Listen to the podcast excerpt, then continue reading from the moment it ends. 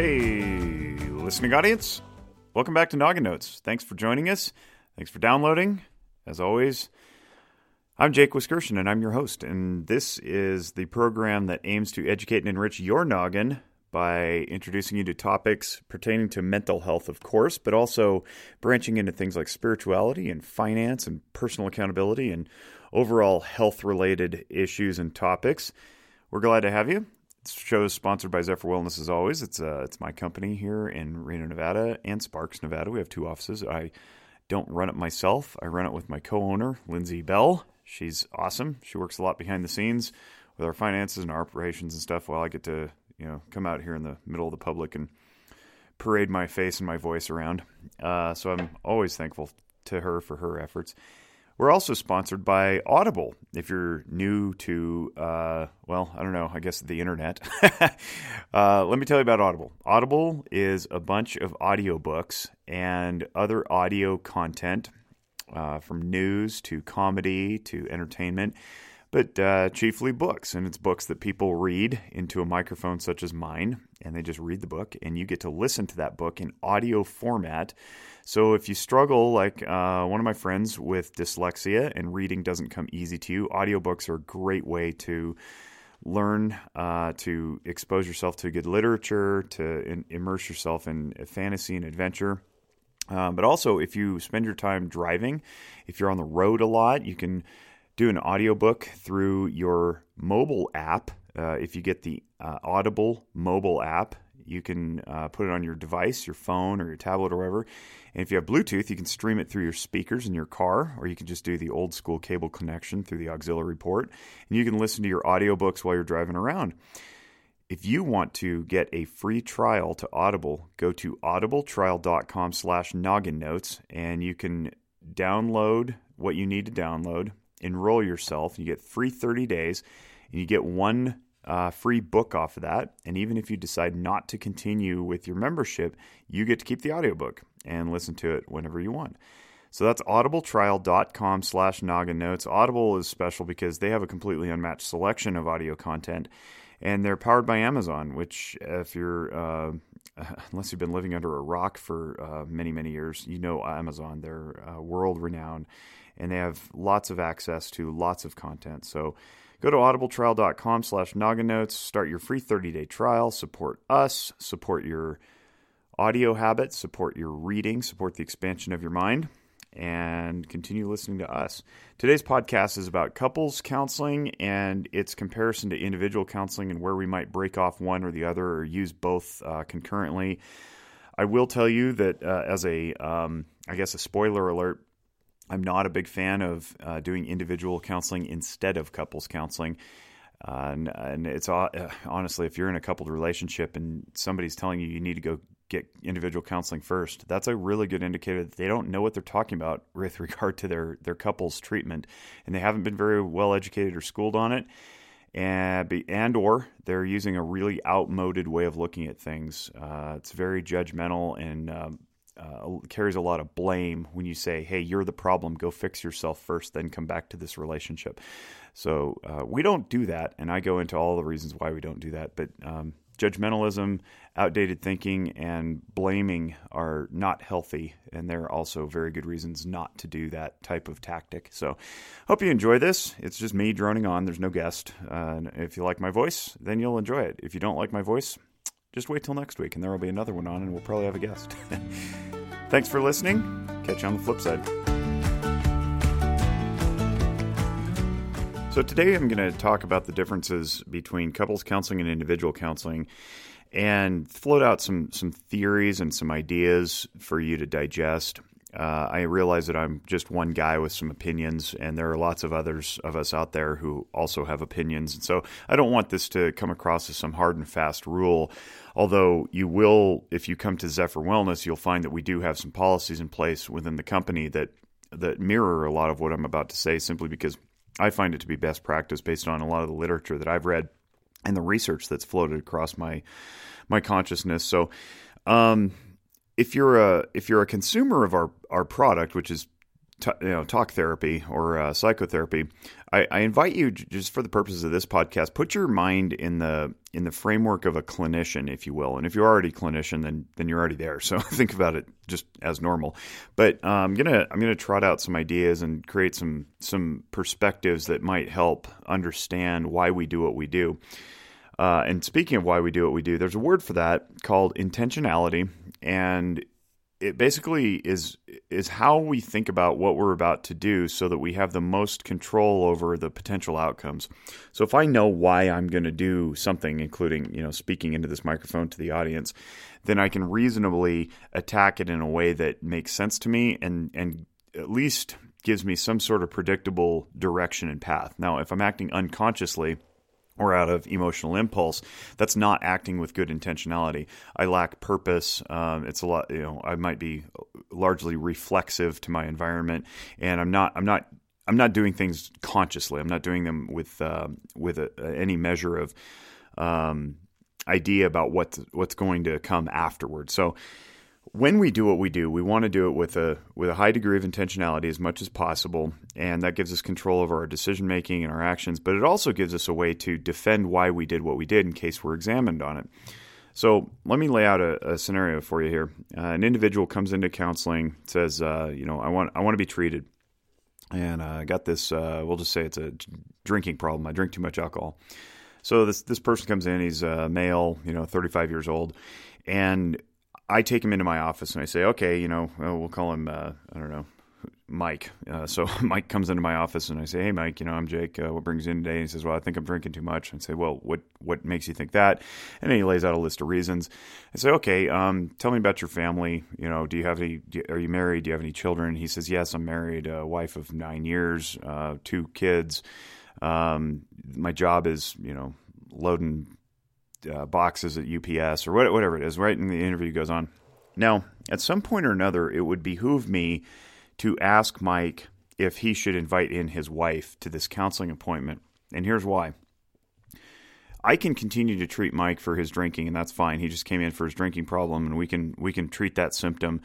Uh, and I say it's a it's a symptom, not a problem, even though we refer to it as a drinking problem, uh, because uh, like a hundred times out of a hundred, there's something else beneath that that's creating this um, maladaptive, which is a word for not not healthy. This maladaptive coping mechanism, which is called consuming too much alcohol. There's a reason for him doing that. So yeah, I could get him to stop drinking, and he could be motivated, and um, likely he'll just um, switch to some other coping mechanism. It could be a healthy coping mechanism, like reading books or working out or playing softball. Um, but if I don't help him treat his underlying problem, which gives rise to the drinking, he's likely to slip back into another pattern of bad behavior. Uh, and I, I, don't mean bad like shameful, pointing my finger at his face, but like it's just unhealthy. It's not it's not working for him. So that's not my judgment that it's that's bad or unhealthy or maladaptive. That would be his judgment because he's decided that it's not working for him anymore. That's why he's in counseling, right? So I would ask him, hey, do you want, do you want to bring your wife in um, and, and have her be a part of this treatment? Because we have a large body of research that suggests that people heal a lot better when they're surrounded by a, a good support system. And what's the number one support system in a married person's life? Well, the spouse, typically. Uh, if it's a healthy, functioning relationship, if it's if it's unhealthy and dysfunctional, that's for that's a different topic for another day. But all we're talking about now is presuming that this uh, this individual named Mike who wants some some help with what he thinks is uh, drinking too much. Well, and he's going to need some support outside of my once a week or once every two weeks contact for an hour at a time in counseling, because the other 167 hours of the week, there's 168 hours in a week if you didn't know that, uh, he's going to be doing something else with other people in a different environment than my office. So I can only lend him so much help and insight when we're having our conversations. And we can, you know, we can talk about all sorts of things like uh, his childhood and whether or not he was bullied growing up and if he's ha- ever had any medical complications or surgeries that might, you know, contribute to the problem that led to the drinking uh, but ultimately, if he's expected to make a full recovery of this and, and move on and, and live his life in a happy, robust way that he sees fit, he's going to need some support beyond just my office. That's why we ask about what the the systems around him look like. Uh, you know, how's your job? What kind of friends do you have? What kind of hobbies do you participate in? Did you ever serve in the military or um, have any prior experience doing other things besides the current job. So we want to know all, how all these things feed into his life, but chiefly, what's the home look like? Um, if he's returning to a chaotic home all the time, and he only drinks in the evenings because the home's full of chaos and the kids are disobedient and uh, his wife maybe is inattentive because she spends too much time on Pinterest or you know whatever. I'm just making stuff up. Uh, then then maybe we need to bring her in and maybe even bring in the kids if they're of an appropriate age and do family counseling.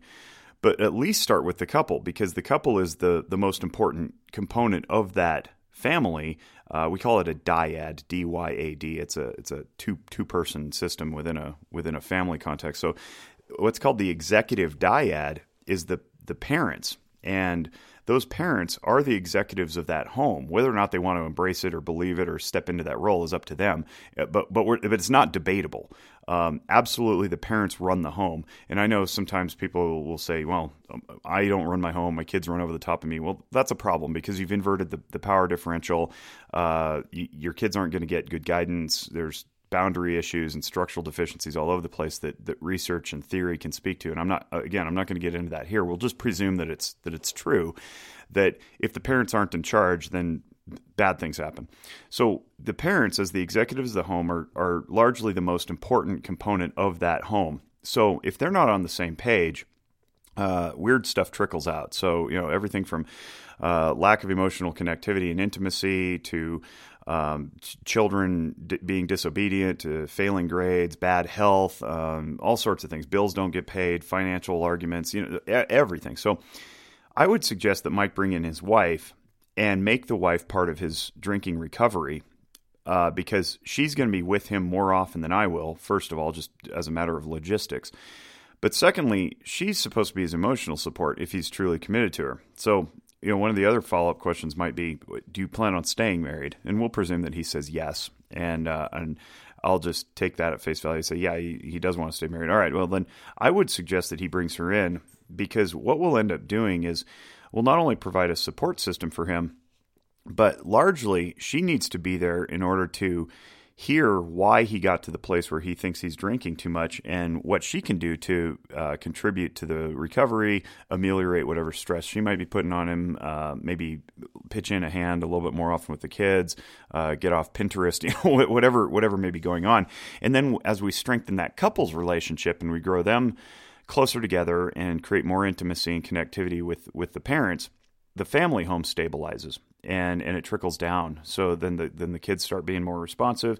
They be they become more uh, obedient and respectful and following the rules more often. Their grades will improve. Their you know their health will improve. Maybe they'll stop getting bullied on the playground or they'll stop bullying on the playground. So everything starts from the the head of the household, and and I'll say that as a collective head, not like one person head of household, but um, the the two party members of that home uh, forgive me if you're a single parent listening to this. I'm not. I'm not denigrating you or chucking you overboard. I'm just. I'm talking about couples counseling and uh, specifically with a with a marriage relationship at this point. I'll get into unmarried couples in a second. So, even though Mike walked in my door ostensibly saying, you know, I am an individual and I have a problem with this drinking, um, I I refuse to see him as living life in a vacuum. And I think for clinicians, we tend to to look at people that way. It's like, well, you know, Mike picked up the phone, Mike called, Mike signed the consent, Mike's in front of me. Um, the first step to doing good comprehensive individual therapy is to if they're if they're in a, a long-standing, meaningful, committed relationship, we need to invite in the other person. Um, if for nothing else, it grows those people closer together and provides a support system for the person who's struggling. Now, uh, shifting gears a little bit, let's pretend a couple comes in, and this this couple um, will be unmarried for for our purposes here. It doesn't really matter. I'm just trying to throw some diversity and variety into the into the ears of the listening audience. So, this couple comes in, and we'll call them. Uh, what are we going to call them? Jake and Heather. I'll take my my wife's name and my own, so because that's easy, and I'm I'm lazy and I'm not very creative. so, um, so Jake and Heather come into uh, my office and we sit them down, and, and they're unmarried, uh, but they've been dating for uh, six years, and they live together. Uh, so they're cohabiting in, um, and they and they don't have any kids, but they come in for couples counseling, and they're struggling with communication issues, like every couple that presents in couples counseling. We, we, we just want to communicate better. Okay. Uh, and then through the course of the interview, I ask them a series of questions uh, to probe into their into their life presently, as well as their individual, you know, growing up lives and so forth. And we find out that um, they both bring in a you know a collective set of baggage together, and they're they're kind of they're kind of aware of that because they've had ch- chats and conversations about it. Um, and at some point, maybe uh, maybe Jake says, you know what, I'm I'm starting to think that maybe I just need to deal with my own stuff first, and then and then we can start couples counseling later. And I would put a stop sign up. I don't have an actual stop sign, but I'm thinking about getting one because it's it's a good uh, visual visual tool. Uh, and I would say, stop. No, we're not doing that. Um, and here's why. So if if Jake really wants to go through his uh, in, air quotes individual stuff individually, he can do it in front of Heather. He's committed to her. They're in this for the long haul. The marriage component is really quite irrelevant. That's just some stamp of approval from the state that, that these days, honestly, is like more disposable than it is um, retainable anyway. So I don't get too wrapped up in the marriage thing. Although I will issue a disclaimer as a marriage and family therapist by license, I'm not really interested in helping people get divorced. Uh, I'm more interested in helping people stay together because I believe that they came together for a reason, and uh, those reasons probably still exist. They just can't see them. So we'll set that footnote aside and come back to the to the little vignette that I'm presenting. So I tell Jake, I say, hey, look, man, I think that you're better off addressing this stuff in this room and I'll talk to you like you're an individual, but Heather needs to be here and watch this go down because she needs to understand how you got to where you are because it's absolutely interfering with your ability to communicate as a couple. And then maybe, hopefully, Jake and I have a, a good rapport, probably because we have the same name. but uh, but he goes, all right, I believe I believe what you're saying is true. However, I'm scared. I'm scared to let her see all the the warts and the and the disfigurations in my in my inner psyche and in my in my mind and in my heart and all the scars that I've accumulated over time. I'm just scared to let her see that. Uh, and then I'll ask, well, what? What, what scares you? Uh, if you've listened to this podcast much, you know that that fear is an emotion that has a function, and that function tells us that there's a threat or a danger and he'll say, I don't know, there's no real threat. There's no, nothing's going to, you know, physically hurt me. I said, well, okay, well, what's the fear then? Is that you're just going to be exposed and be vulnerable and you're not used to that because your upbringing taught you to be hard and walled off? And he'll probably say something like, yes, uh, that sounds familiar. Because uh, this is this is often the, the pattern that plays out in these couples sessions. When I invite one of one half of the couple to share intimate details of their struggles in front of the the significant other they get scared, they clam up, and, and with good reason. It's very, very challenging to leave yourself exposed and not know that you're going to be kept safe. And I can't make any guarantees for, for his partner, Heather, that she's going to be welcoming and warm. Uh, but that's how you have to do it. That's how trust is established. You have to start with somewhere. You can't just magically make it appear. And that, that start somewhere is petrifying oftentimes. It's full of fear and terror. Why?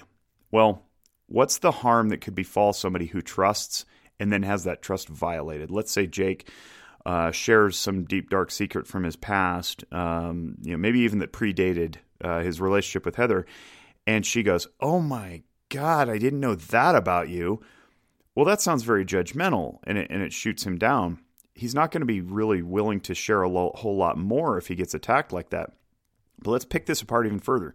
What was what transpired there? What was the threat or the danger that manifested? He was afraid of something, and with good reason, because she she delivered it.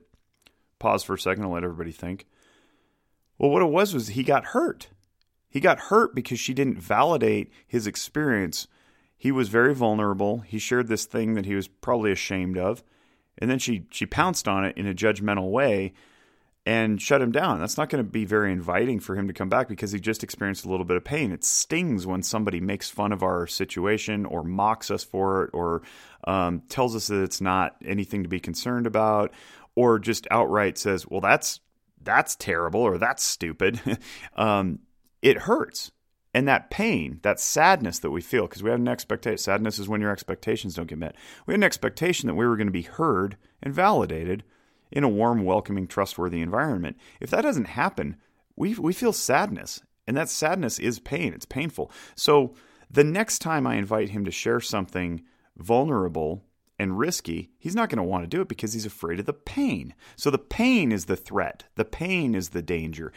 Nobody listening to this really wants to volunteer for pain, I, I would assume. Um, although I do, I will say that uh, we know that physiologically, if if people uh, self mutilate, meaning they harm themselves by cutting uh, or doing other types of um, harmful behaviors to their to their bodies, it can be a pain release because it releases psychological pain through the physiological act of you know cutting or self harm. Uh, so I want to I want to acknowledge that, but generally people don't just clear their throats and raise their hand and volunteer to go through pain. Uh, that's that's not something that we we want to dive into as human beings. We're, we're usually avoiding that if at all possible. So I have to make some sort of effort to at least guarantee that in my room, in my office, I will help him share the deep, dark secrets. And then if Heather invalidates in some way, I will ask her where that came from because chances are really good in that couples context. Him sharing something triggered something else in her that she doesn't want to acknowledge. So instead of just simply being being in the moment and sharing his you know his fear and and validating that that it sucks to admit whatever he admitted uh, you know back in the day, if she jumps to defensiveness and she she invalidates and shuts it down, chances are pretty good that she's protecting something of her own that she doesn't want to share. And so again, chances are really good that for a long time they've been doing this dance. I, I, don't remember how long I said they've been together six years, nine years, something like that. But for for quite a long time, they've probably been doing this um, get close, repel, get close, repel dance. Where one will probably offer something, the other will um, not accept it, and maybe you know recoil, or, or or at worst they mock what was offered. You know, uh, like here, here's a part of me. Oh, that's stupid. I don't want to hear about that. Ha ha ha, and laugh at it. Um, that's super invalidating. And then it's going to be a long time before something like that is offered again. So, as a couple, I would want them to create their own environment of validation and intimacy, and I would want to force that uh, in the room so that they turn toward each other, not away from each other. The reason I wouldn't send Jake away to get his own individual counseling is because chances are really good that he will find his own path and it won't be on Heather's path, if that makes sense. I'm going to let that sink in. Through individual counseling, if she's not in the room, he's getting treated for whatever he's getting treated for. She's not there and he finds his own path, it will invariably create a division between the two that won't ever reconnect because what he's learning to do is process it with somebody else, that being his therapist, not with his wife. Or in this case, I guess they're dating. I can't, I can't even remember my my vignettes anymore. so I want to I want to make very clear that if you're in a couples counseling setting and you think you need to quote unquote work on your stuff before coming back, your therapist should tell you no. Your therapist should invite you to face that stuff with your partner in the room because it creates intimacy and a bond that will often outperform anything that you had expected for yourself or for your partner anyway. And then through that closeness, what you get to practice is being vulnerable and intimate with each other so that down the road you can just turn to your partner and share those vulnerable intimate things and you don't even need therapy anymore. I mean my job is to practice myself out of a career hopefully because i want to give people the ability to solve their own problems in their own environments. All right i've got another vignette to to drive this home and this one might actually sound like it flies in the face of everything that I've uh, that I've said up to this point, which is the best way to work on things is through um, couples counseling. If you're in a partnered relationship and you have struggles, bring your partner along. It will not only accelerate your healing, um, but it will provide a lot longer term healing because you have that person to, to lean on. Now, I'm going to give some caveats here, though. There are certain times when we would not recommend couples counseling for a couple. One of those is ongoing violence in the relationship. Um, that that's just you, you, it's just not advised. Um, there's a million reasons for that. You could probably imagine why. But if there's ongoing violence in the relationship, uh, we will we generally will not see you two together. Um, so there's rule number one. The second rule is if there's active substance abuse that simply prevents the homework from being performed, we're couples counseling isn't advised. We have to get the symptom under control first, much like if uh, if there's an active symptom in, in interfering with individual treatment, uh, say an anxiety disorder, um, we, we, need to take care of the anxiety first, perhaps with some medication or some um, some some sort of mindfulness exercises before we engage in talk therapy, because the the symptom will interfere with the ability to even receive the messages. So so those two circumstances are are pretty much um, set and done. Uh, no, nobody really is going to argue that couples should be in counseling if there's ongoing violence or ongoing active substance abuse and addiction. Now, here's another one where I would actually consider sending someone to go get individual counseling, but it would be alongside or concurrent with the couples counseling. So, this situation would pertain to deep, intense childhood traumas. So, it could be a trauma of any kind, but typically the ones in childhood are where you want to go seek your own individual processing through those instances but don't abandon your couples treatment because what you what you're going to want to do is if you're the one experiencing this, um, you're going to go work on your stuff, and then you're going to bring back what you've learned into that couples therapy session and share it with your mate, share it with your partner, share it with that couples therapist about the insights that you've received. So we had uh, Jessica Alexander on earlier in a, in a different podcast, and she shared some really detailed. Um, she wasn't detailed about the instances, but but the, the events that, that she experienced were pretty were pretty detailed. So she suffered neglect and abuse and violence and um, sexual trauma as a child. If she's still struggling with that stuff, for example, in a coupled relationship, I would absolutely recommend that she she treat get that treated on the side with her couples counseling. Uh, the reason for this uh, there are there are a few, but but the chief reason is that we don't really want to introduce to the psyche of another person some experiences that are harmful, negative, toxic, or could otherwise just provide some bad visuals. We don't we don't need to soil people's innocence unnecessarily. So we can say things like, I had a bad childhood, my dad wasn't kind to me, I got bullied on the playground, without going into the graphic details of um, being hit, what kind of objects were used, uh, what flavor of beer was consumed, uh, how the the kids on the playground used different devices. You know, like we don't have to go into that. Um, I can personally share that one of the things that uh, you know, a detail I've never shared with anybody, I don't think, is that I got spit in the face once by a girl uh, while I was waiting for the bus in middle school, and I still to this day. Uh, the the flavor of like bubblegum flavor in actual Bubblicious bubblegum still kind of turns my stomach and brings me right back to that moment, like it just happened yesterday, and that was um, 27 years ago.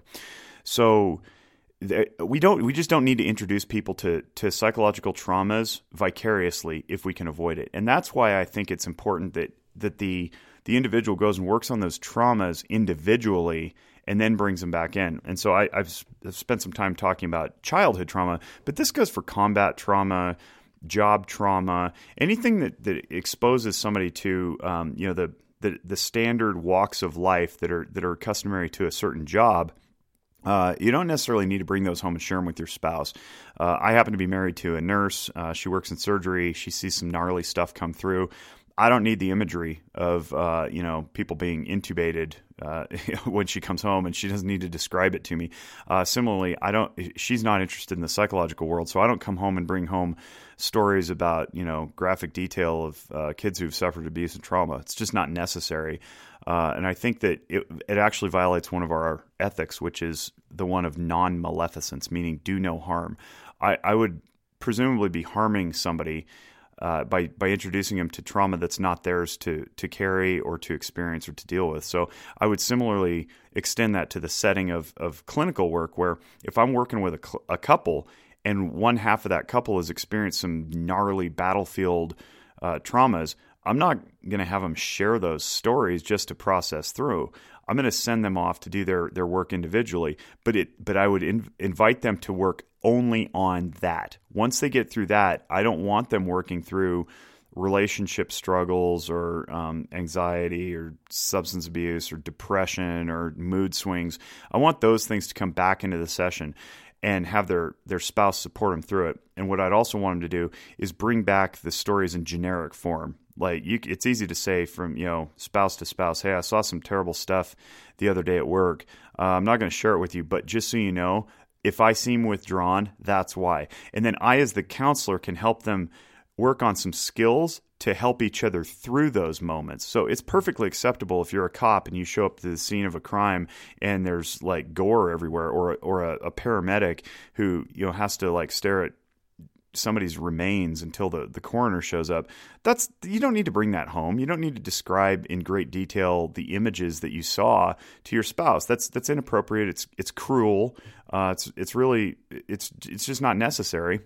Um, but what you can do is say, hey hon i, I saw some pretty bad stuff today uh, i'm going to need some space i got to go to the gym we'll talk about it in couples counseling that way you protect the kids too because you don't want to be having adult conversations in front of children either um, we want to protect their innocence and whatever innocence remains in the in the hearts of adults we want to try to protect that as well so um, that's that's my one exception to the rules but i would still want those people to engage in couples therapy in my session while simultaneously working on the individual traumas um, we just don't want to. We just don't need to hurt people. And um, and the final point I want to make is that if you're if you really have this internal drive that you you just got to clean up before you come to therapy, it's it's not what we're there for. Uh, we can work on it simultaneously, but we have a, a really strong body of research that indicates that when people separate to go quote unquote solve their own stuff first and then come back to couples counseling, they never come back because they just separate and that's really sad. And I'm not I'm not interested in uh, separating people. Again, the M in my MFT license is marriage, so we can substitute that with uh, domestic partnership or coupled for life or you know indwelling mate or it doesn't really matter. M's just a throwback to you know to yesteryear when we created the license. It's a marriage and family therapy degree with a marriage and family therapy license but I want to keep people together. I'm not interested. It's not a DFT. I'm not. I'm not a divorce and family therapist. I want to keep people together because people live more harmoniously together. We got gobs and gobs and gobs of research that say uh, staying together is healthier. Uh, I don't even care like what people's opinion is. It's just irrefutable. Stay together, you're healthier.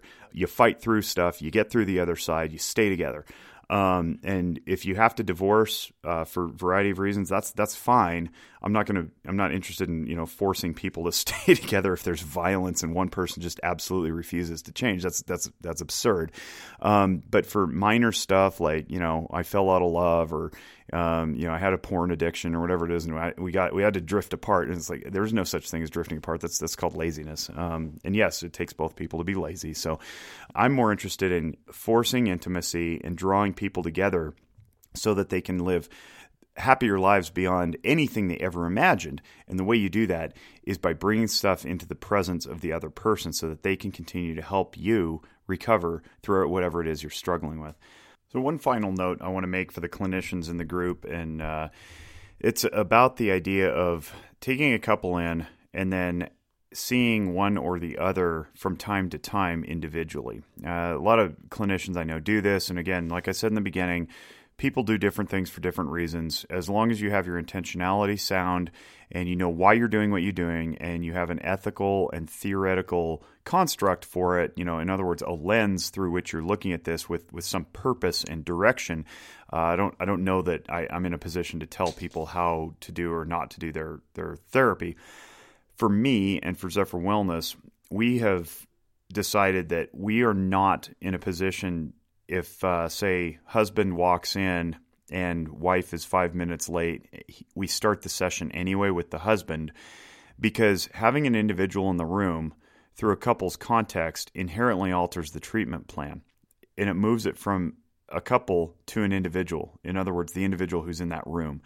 Without the consent of the other person, we can't fundamentally alter that treatment direction, even if in theory, we're keeping the capital R relationship as the center of our treatment. There is no such thing. Somebody picked up the phone and started this first. Somebody took the lead. Somebody's insurance is getting billed. Somebody's dipping into their own pocket to pay. And that somebody is what we would call the quote unquote identified patient. Um, both parties have equal and full access to those log notes. So if at some point, uh, husband, in that five minutes while we're waiting for the wife to show up, discloses something that he says, hey, you, you can't tell my wife this, but, and then shares something that now the therapist has to keep secret, regardless of any quote unquote no secrets policies, the therapist is now stuck with juggling this lack of transparency, which could potentially cause harm down the road as the husband now has stronger alignment with the therapist than the wife does simply because the wife wasn't there. And how do you record that note? And that's a purposeful pause there of a few seconds. I want you to think about that. How do you record that note that the wife has full 100% access to? Do you omit what the husband said? That's a real ethical bind. So for that purpose, uh, and and something I learned a long time ago from a guy named David Kaplan, who is the ethics guru for the American Counseling Association, um, we just don't do that. If if you're under their under, under sorry, if you're in treatment under the auspices or the umbrella of couples counseling, we just won't see one party and not the other. Uh, I don't care how many articles are written about how it's beneficial to let someone vent without the presence of the other. I go the other direction, as I as I just spent the last twenty minutes talking about, which is we force vulnerability and intimacy by creating an environment that's conducive enough for that person to feel safe to share their stuff, so that they won't be judged. It will be wel- welcoming and warm, and that's the clinician's job. The clinician's job is to create that environment that's conducive to that sharing. Whatever they do when they go home, that's on them. But we can't get ourselves in a position of thinking that we can referee this this uh, marriage, this uh, this coupled relationship that long predates our arrival on the scene and will absolutely have more power than we'll ever have in it. So we've just taken the stance at Zephyr that if you're there for couples treatment, you're there for couples treatment. We're not going to play the game of like, well, you know, my wife may or may not show up, or we're in a fight, so can you see me? Nope, not at all. That's that's an individual problem. You will have an individual treatment plan. You'll have an individual file to deal with that if that's the case. Uh, and I think I did a pretty decent job of covering the reasons uh, and and circumstances surrounding why we would or would not do that too. So. All of this, of course, is so that people can live happier, healthier, more peaceful lives. If I had my magic wand, I would wave it over the insurance industry to make them start paying for premarital counseling, preventative care, and uh, we would not have to have diagnostics in order to get reimbursed for our services. I don't think people have to be broken in order to get some treatment. Uh, you, you shouldn't have to have a mental illness in order to receive mental health care just like we don't have to have a dental illness to get our teeth cleaned twice or three times a year. Dentistry pays for it, pediatrics pays for it, uh, primary care pays for it. We just we just don't have it in our field. So uh, my magic wand happened to uh, have broken a long time ago. Rolled over it with my chair, snapped, doesn't work anymore. But if I had it, I would wave it over the insurance industry and get preventative care paid for, and everybody would be in treatment periodically throughout the year, maybe quarterly. I think that would probably be ideal. Every three months, just go get a go get a tune up, pop the hood, check the belts and hoses, make sure everything's running. See you're a quart low. Let's fill you up with some coping skills. so, uh, thanks for listening. I hope this uh, jarred something in someone. Uh, those of you who are not clinicians can can go back to living your normal lives. You don't have to pretend you're a clinician anymore for this for this exercise. Uh, if you have any comments, questions, feedbacks, you sharply disagree with everything I said, that's fine too. Um, don't be mean, but uh, reach out to us at info at zephyrwellness.org or info at nogginnotes.com, and I'll be happy to you know, correspond with you or bring, bring something back onto the air next time and uh, share it with the, with the world. On behalf of the Zephyr Wellness team and the Noggin Notes family, or I think I inverted those, but whatever, we're all a family these days. I wish you all great mental wellness. Thanks again.